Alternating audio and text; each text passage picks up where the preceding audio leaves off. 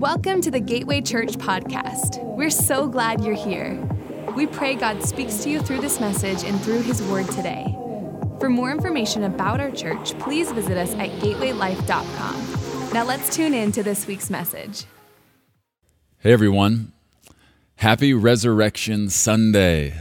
We have so much to celebrate, even though I know we're celebrating a little bit differently than we normally would. It is an incredible thing to get to, to be able to celebrate together in your home, in your living room, no matter what you're wearing, no matter whether you're by yourself or with your whole family. We are celebrating not just the death and the burial of Jesus, but we today are celebrating the resurrection of Jesus Christ. He is risen. And some of you old schoolers just said, He is risen indeed. We've got so much to celebrate and to talk about during our time together. Before we jump into the message, I, just want to make it clear I'm fully aware of the fact that there are two different types of people watching this. There are those who already believe in Jesus, and this message is designed to, to pour gas on your flame, all right? But more than anything, this message is designed to really speak to you who don't yet know Jesus personally.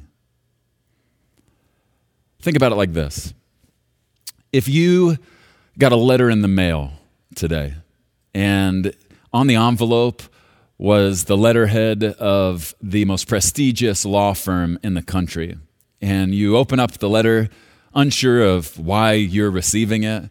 And you read through the contents of the letter, and it states that someone you've never met, uh, don't even know their name, hadn't ever even heard of them, has died. And they have left to you everything they own. And the letter states the high points of the inheritance 16 houses all over the world.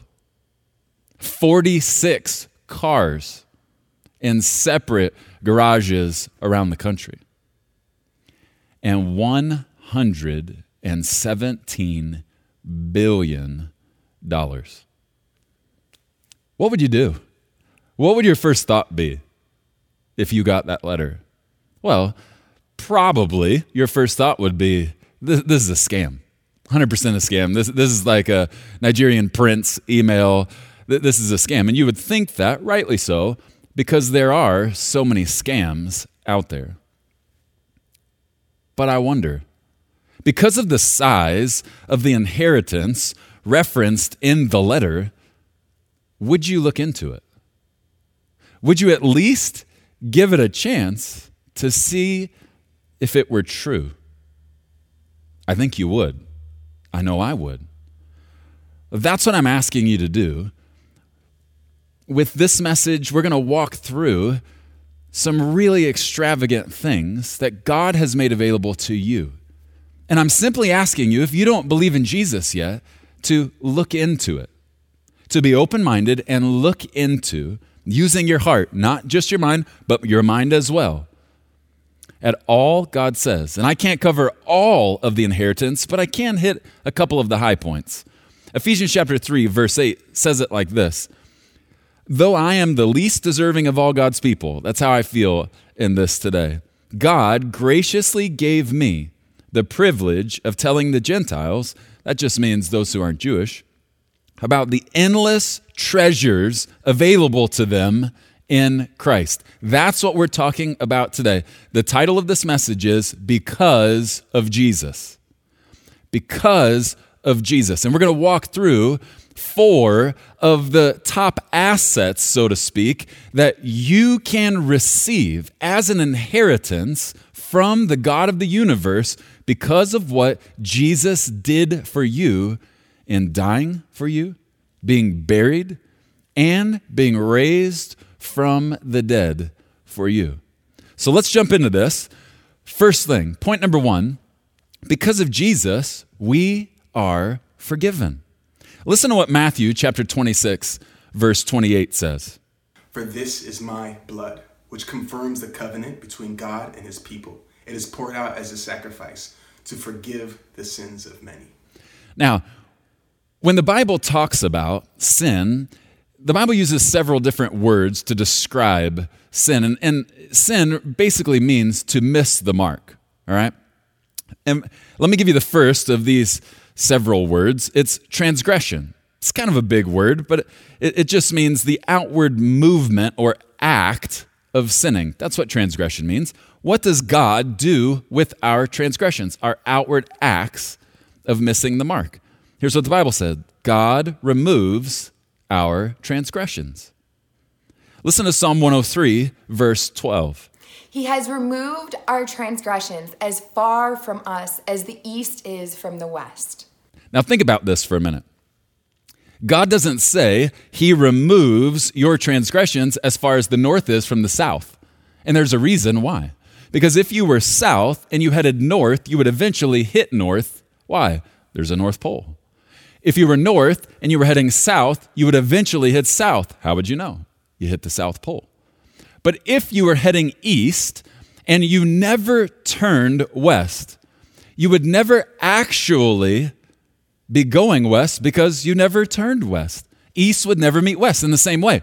If you're going west, you would never hit east if you never turned east, so west would never meet east. What is God saying when He says, I remove your transgressions, every one of your missing of the marks, as far as the east is from the west? He's saying, I am separating this from you forever. Once your sins are covered by the blood of Jesus, God separates your sins from you forever. Here's the second word the Bible uses to talk about missing the mark it's the word iniquity. Iniquity means the inward motivation that leads to sinning. So it's the inner desire, the want to sin. What does God do with our iniquity? The Bible says this God releases us from our iniquities because of Jesus.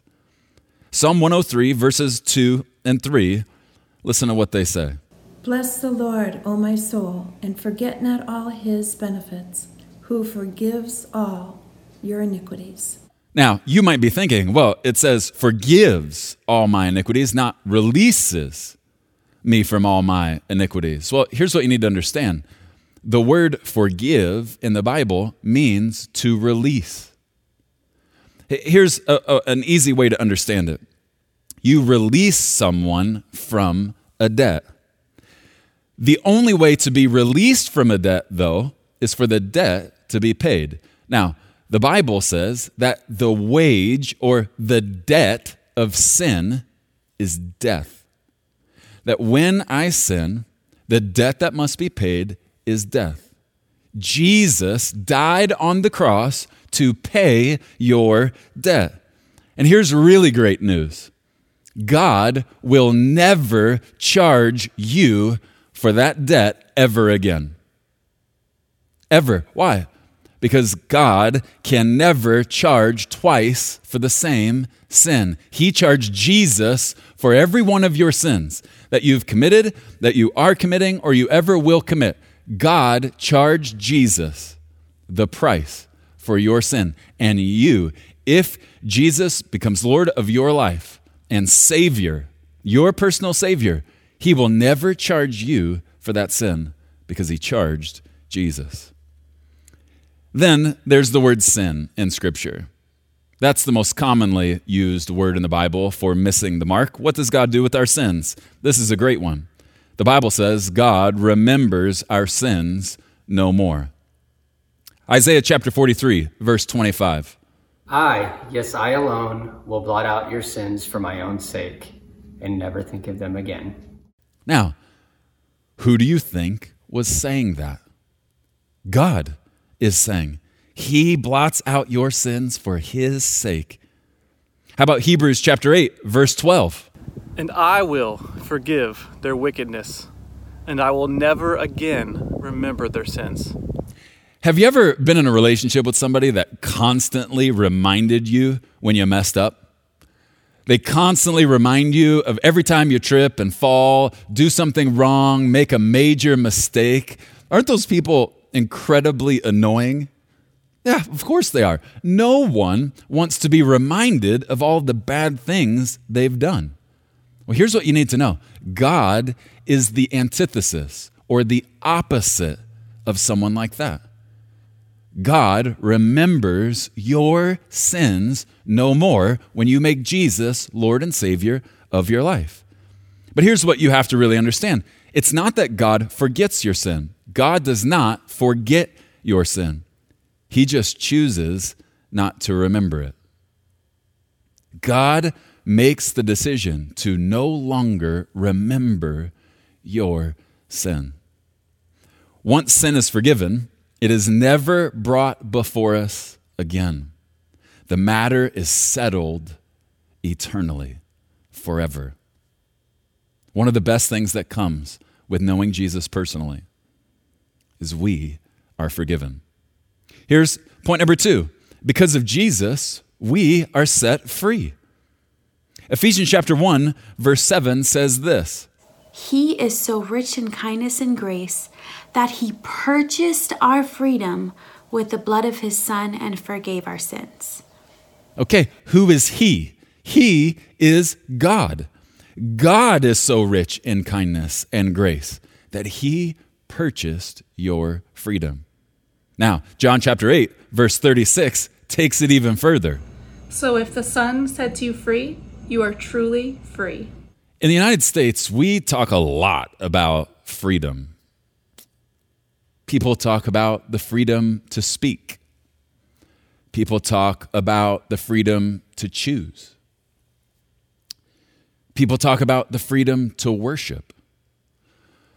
But I think a lot of people, when they think of the word freedom, they think of this freedom is the ability to do whatever I want to do.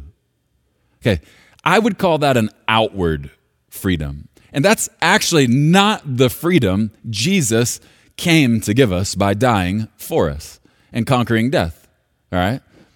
He died to give us an inner freedom, not some kind of flimsy outer freedom. I'll say it like this Jesus doesn't set us free to do whatever we want to do, He frees us to do what we ought to do. Romans chapter 8, verses 1 and 2 say this So now there is no condemnation for those who belong to Christ Jesus. And because you belong to Him, the power of the life giving Spirit has freed you from the power of sin that leads to death. When you submit your life to Christ, sin loses its power and Christ's power takes over. So, how does this change things for you, for me? What does this mean for us? Well, the Bible tells us exactly what this means that the power of sin no longer has a hold on us once we make Jesus Lord and Savior of our lives. 2 Corinthians chapter 5 verse 17 says it best. This means that anybody who belongs to Christ has become a new person. The old life is gone and a new life has begun. Here's what we really need to understand about being set free because of what Christ did in conquering death. Maybe you're somebody who, who doesn't believe in Jesus yet, and you hear what I'm talking about and you say, Well, Preston, you, you don't understand what I've struggled with. I mean, when we talk about the power of sin, I, I mean, I, I've done some bad stuff and I've tried to stop, but it just seems like I can't stop. Well, here, here's what's awesome. The man that just read that passage in 2 Corinthians chapter 5 is one of my best friends. And for many, many years, he did not know Jesus personally. And for many of the years he didn't know Jesus personally, he was a raging alcoholic. Not just an alcoholic, I mean, it, it was big time trouble and struggle. In fact, when, when everything kind of hit the fan, so to speak, an ambulance came and picked him up at a resort here in our city. He had passed out and they administered a, a blood alcohol test, a breathalyzer test, and his blood alcohol level was 0.42. I remember when the nurse told me, I had no understanding of what that meant. She said, We've had people expire. I'll never forget, she used that word. We've had people expire at point three. And your friend blew a point four two. Your friend is in really big trouble and he needs help. Okay, how does someone go from being under the power of alcoholism to about six years ago giving his life to Christ and not even feeling tempted to have a drop of alcohol since that day. How is that even possible? The Bible tells us. It's because of Jesus. Jesus gives you the power to become a new person. So if you look back at all the old stuff and say, I don't want to be known for all that stuff, I don't want to do that stuff anymore, Jesus gives you the ability, the power to change. Romans chapter 8, verse 11, if you're sitting there thinking, well, I, I still feel like I just have to do it because that's the way I've always done it, you need to hear this passage, Romans 8, verses 11 and 12. The Spirit of God, who raised Jesus from the dead, lives in you. And just as God raised Christ Jesus from the dead, he will give life to your mortal bodies by this same Spirit living within you. Therefore, dear brothers and sisters, you have no obligation to do what your sinful nature urges you to do. For those who would say, Preston, I just don't think I can stop. It's just always been this way. That's not true. Because of what Christ has done for you, you can step into new life and do away with the old way. Because of Jesus, you can be set free from whatever has had power over you. Here's what you need to hear if I'm talking to you right now you don't have to live like this anymore. Jesus came to set you free from all of that. Here's point number three the third major asset we get in on as an inheritance from God because of Jesus. Point number three because of Jesus, we have a friend. We have a friend. Genesis chapter 2, verse 18 says this And the Lord God said, It is not good for man to be alone. Okay, why would God say it's not good for man to be alone? Now, a lot of people liken this or attach this just to marriage.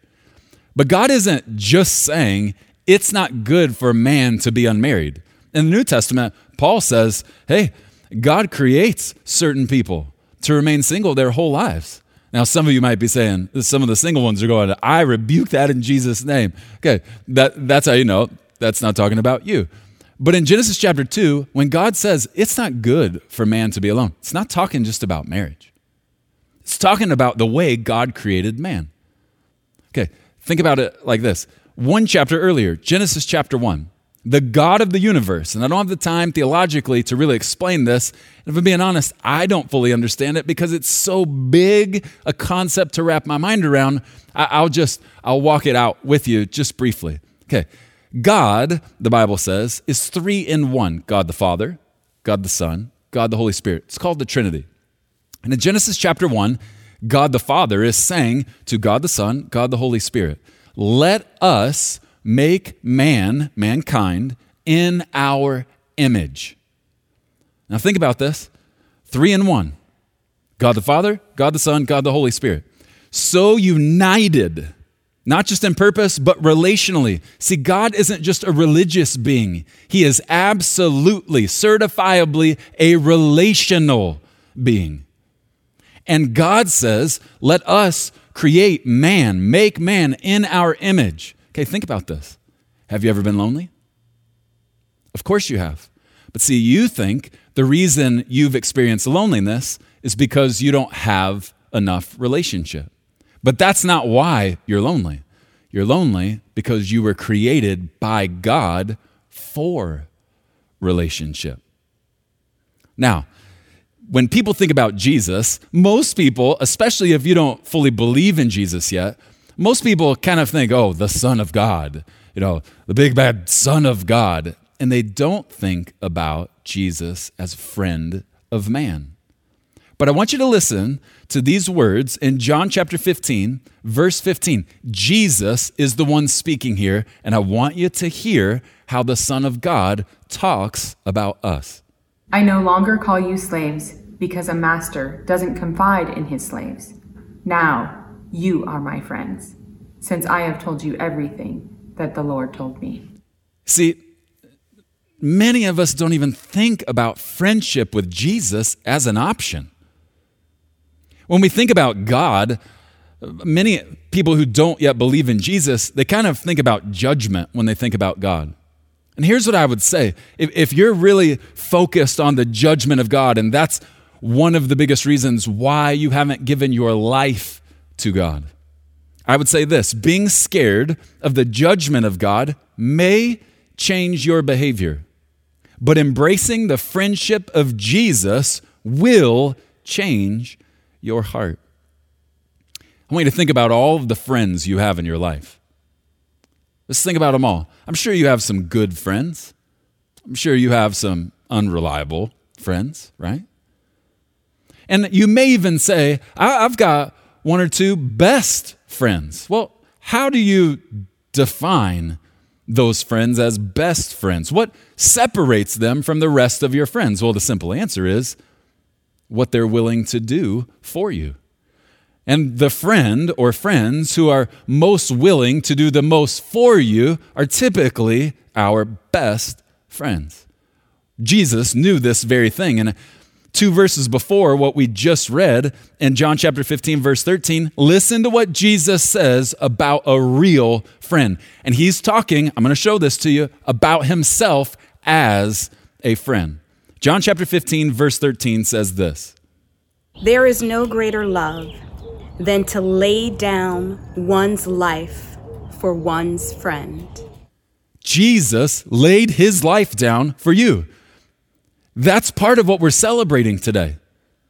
Jesus got up from the grave, but before he was put in the grave, he had to die on the cross. Why did he die on the cross? The simple answer is you.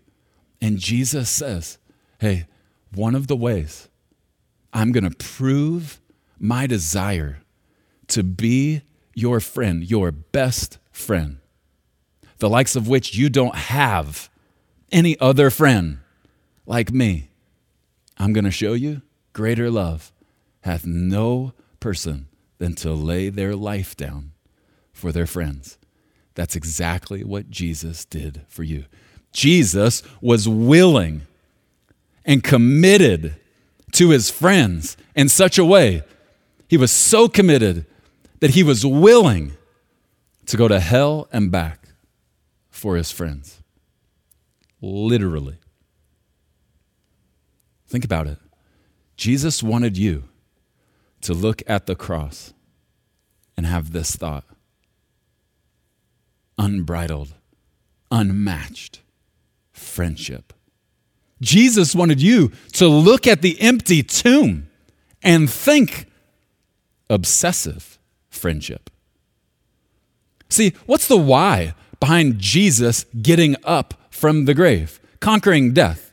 I know there's some theological whys, but I want to give you a romantic why. Why did Jesus not stay dead? Yes, he had to conquer death.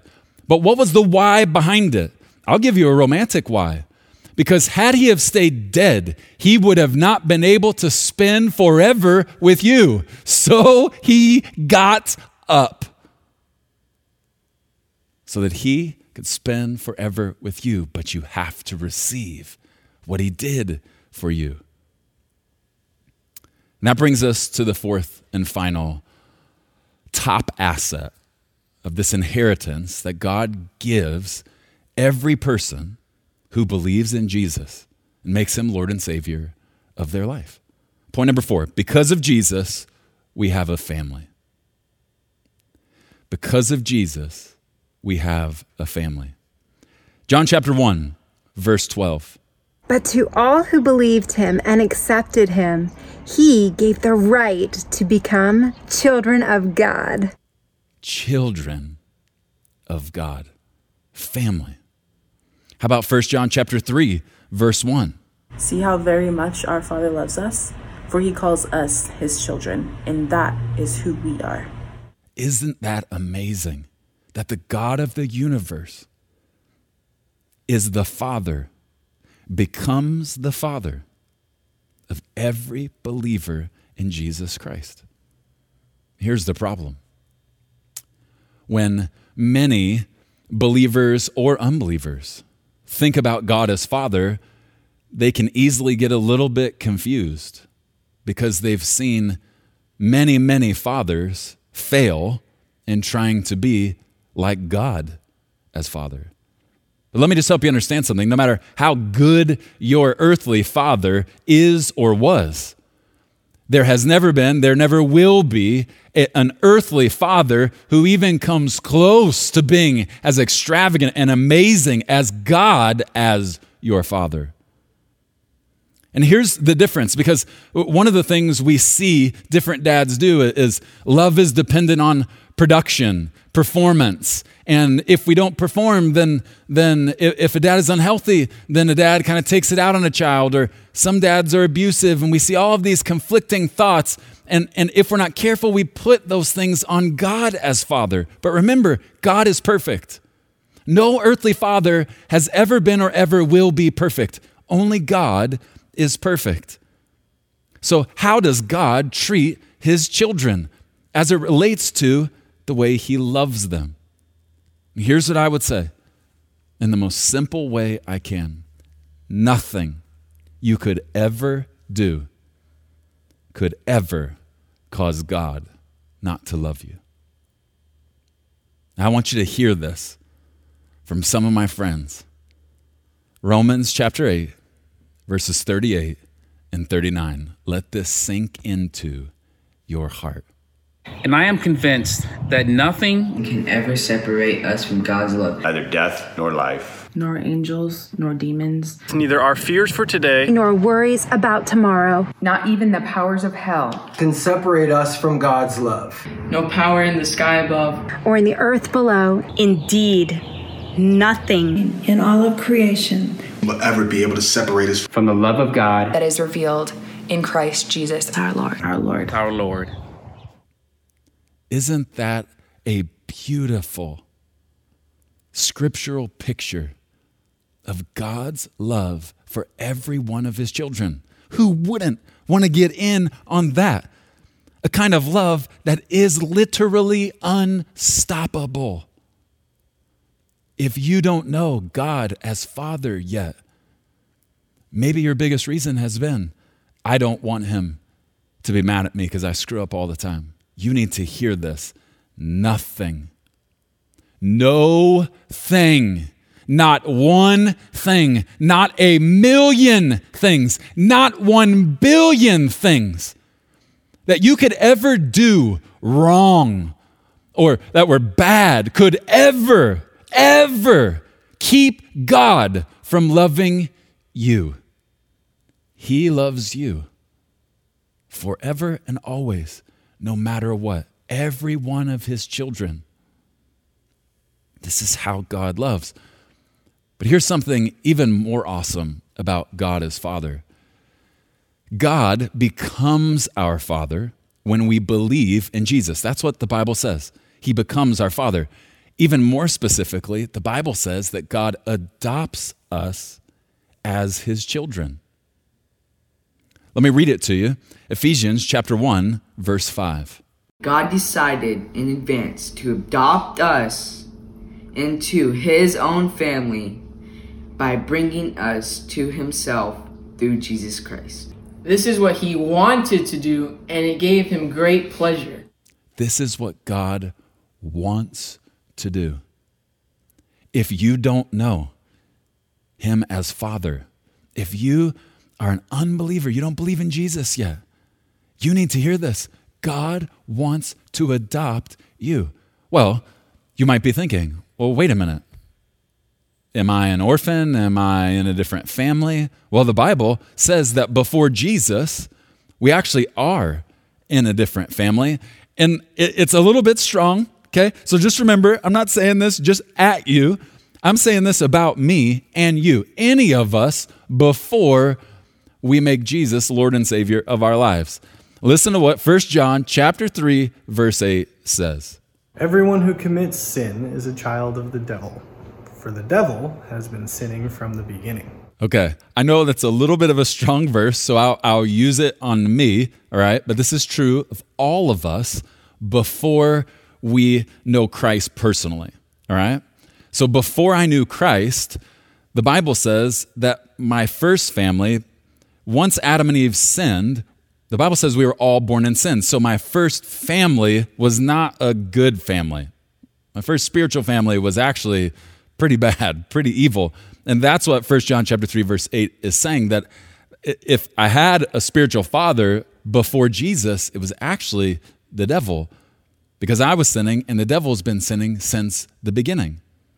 Let me try and give you a, a sweeter and even more simple way of, of kind of describing this. It's as though God went to the orphanage of the whole earth. And out of all of the children he saw, he noticed you. And this is what he said I want her. I want her. And just then, Satan comes up and says, Ha, sorry. I got here first. She belongs to me. She's mine. She can't be yours. And God says, No, I'm going to have her. She'll be mine. Satan says, Well, if you feel that strongly about it, let's make a deal. If you really want this little girl, I'll trade you this little girl for your one and only little boy, Jesus. But before you agree to the terms of this deal, Satan says, let me just make sure you understand, God, what my plans are for your little boy. I'm going to beat him ruthlessly. I'm going to rip so much flesh off of his back, he's going to want to die, but I'm not going to let him die that quickly or easily. But I am going to kill him. If you turn your son over to me, I am going to kill him. And here's what the God of the universe, knowing what would have to happen if this trade went down, the God of the universe looked at you and said, Done. Take my son. Now let me have my little girl. The God of the universe was willing to exchange his one and only son to give him up to die for you so that God could spend forever with you. See, we spend so much time talking about, you know, the best part about relationship with God is forgiveness because I'm just bad. I've done a lot of bad things and I just need to be forgiven. It's the best part about relationship with God. And don't get me wrong. That's why I started the message with forgiveness. Being forgiven by God is an incredible thing. I don't want my sins held against me forever.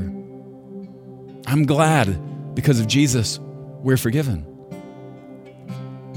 But once you get to know God as Father personally, you come to understand this that far better than His forgiveness is His acceptance. When He adopts you as His own child, He says, This is my daughter, this is my son in whom I am so pleased before you can ever even do anything for him. That's the way he talks about you.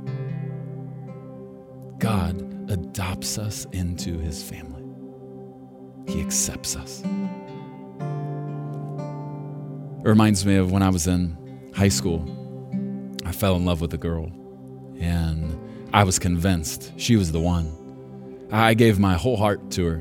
We dated for several years. I went off to college, and my first semester in college, I'm thinking we're gonna we're gonna get married. I'm not even gonna make it through all of college. We're, we're just gonna get married. She she doesn't break up with me while I'm at college. She does something a lot worse. She gets engaged. behind my back without ever even dumping me. Some of you might be laughing at that, and that's okay. Trust me, I wasn't laughing in that moment.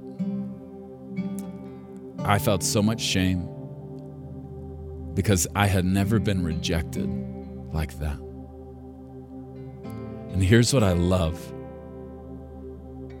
rejection helps you appreciate being accepted. About a year later, I met a girl, started dating her, and she's been my wife now for almost 20 years. I got to experience the acceptance my heart was looking for. But you know what's really awesome? I learned when that girl rejected me. And I started believing that lie. I'm not lovable because if I was lovable, no one would reject me like that. And here's what I learned that girl rejected me because I wasn't enough for her. But God accepted me. He didn't just forgive me, He adopted me into His family. He received me. He accepted me. He made me His child because I accepted what Jesus did for me. Listen to me closely. If you don't know Jesus personally as a friend, and you don't know the God of the universe as Father, as a part of His family, you can know today that you are a friend of Jesus Christ and you are a son or daughter of the God of the universe. Because of Jesus, you have access to all of this. You just got to receive it. I want you to bow your heads and close your eyes. Wherever you are, whether you're watching this alone, whether you're watching it with family or even friends, every head bowed, every eye closed. I just want to speak to one person right now. The person who would say, I don't know Jesus, but I want to know him now.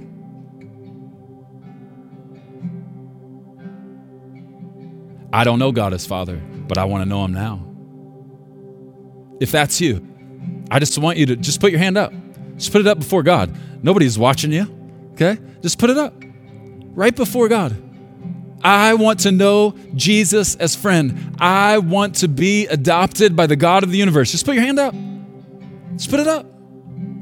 I want to get in on the most incredible inheritance in the history of humanity. Better than billions and houses and cars. I want in on this inheritance. Just put your hand up. I want to be a child of God. Anybody else? Just put your hand up. Hold it up high. Come on, if you put it up, keep it up. Anybody else? I love it. Okay, with every head bowed, every eye closed, you can put your hands down. If you just put your hand up, saying, I want to know Jesus personally as my friend, and I want to know God as Father, I want Him to adopt me into His family. I want you to repeat this simple prayer after me.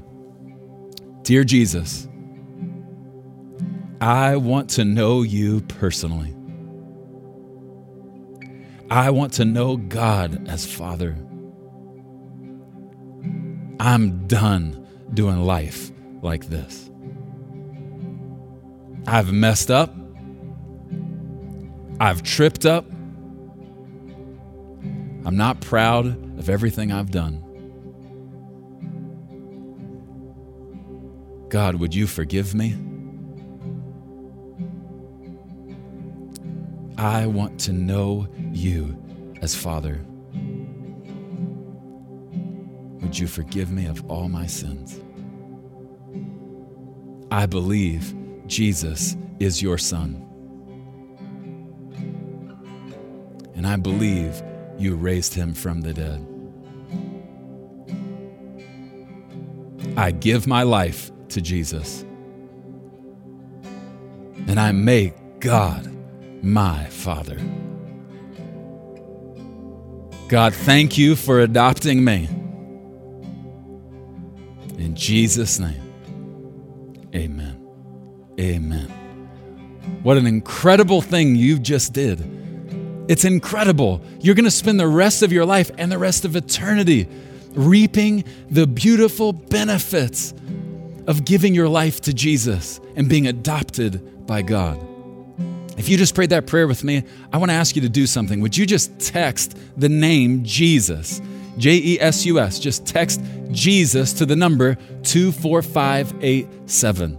All right? And we'll get back to you. We want to reach out to you, want to give you some information, help you in this journey as you've just made this decision to follow Jesus with all of you for the rest of your life. Now, we're going to do something kind of special to wrap up our Resurrection Sunday worship time together.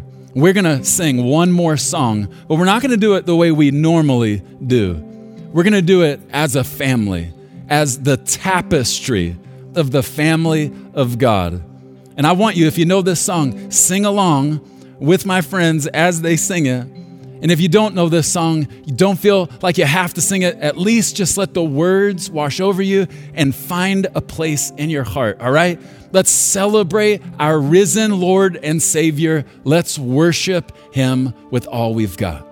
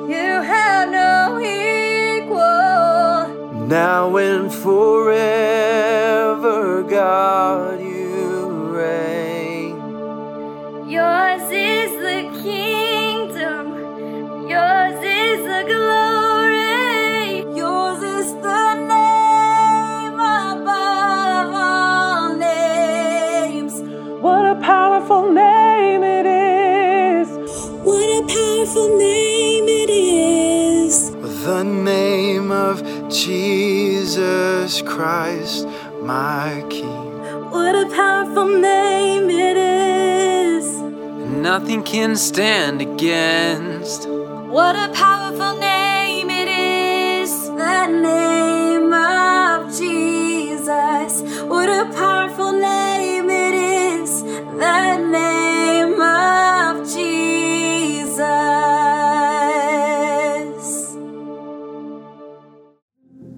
Thanks for joining us today. For more information about Gateway Church, please visit us at gatewaylife.com. Have a great week.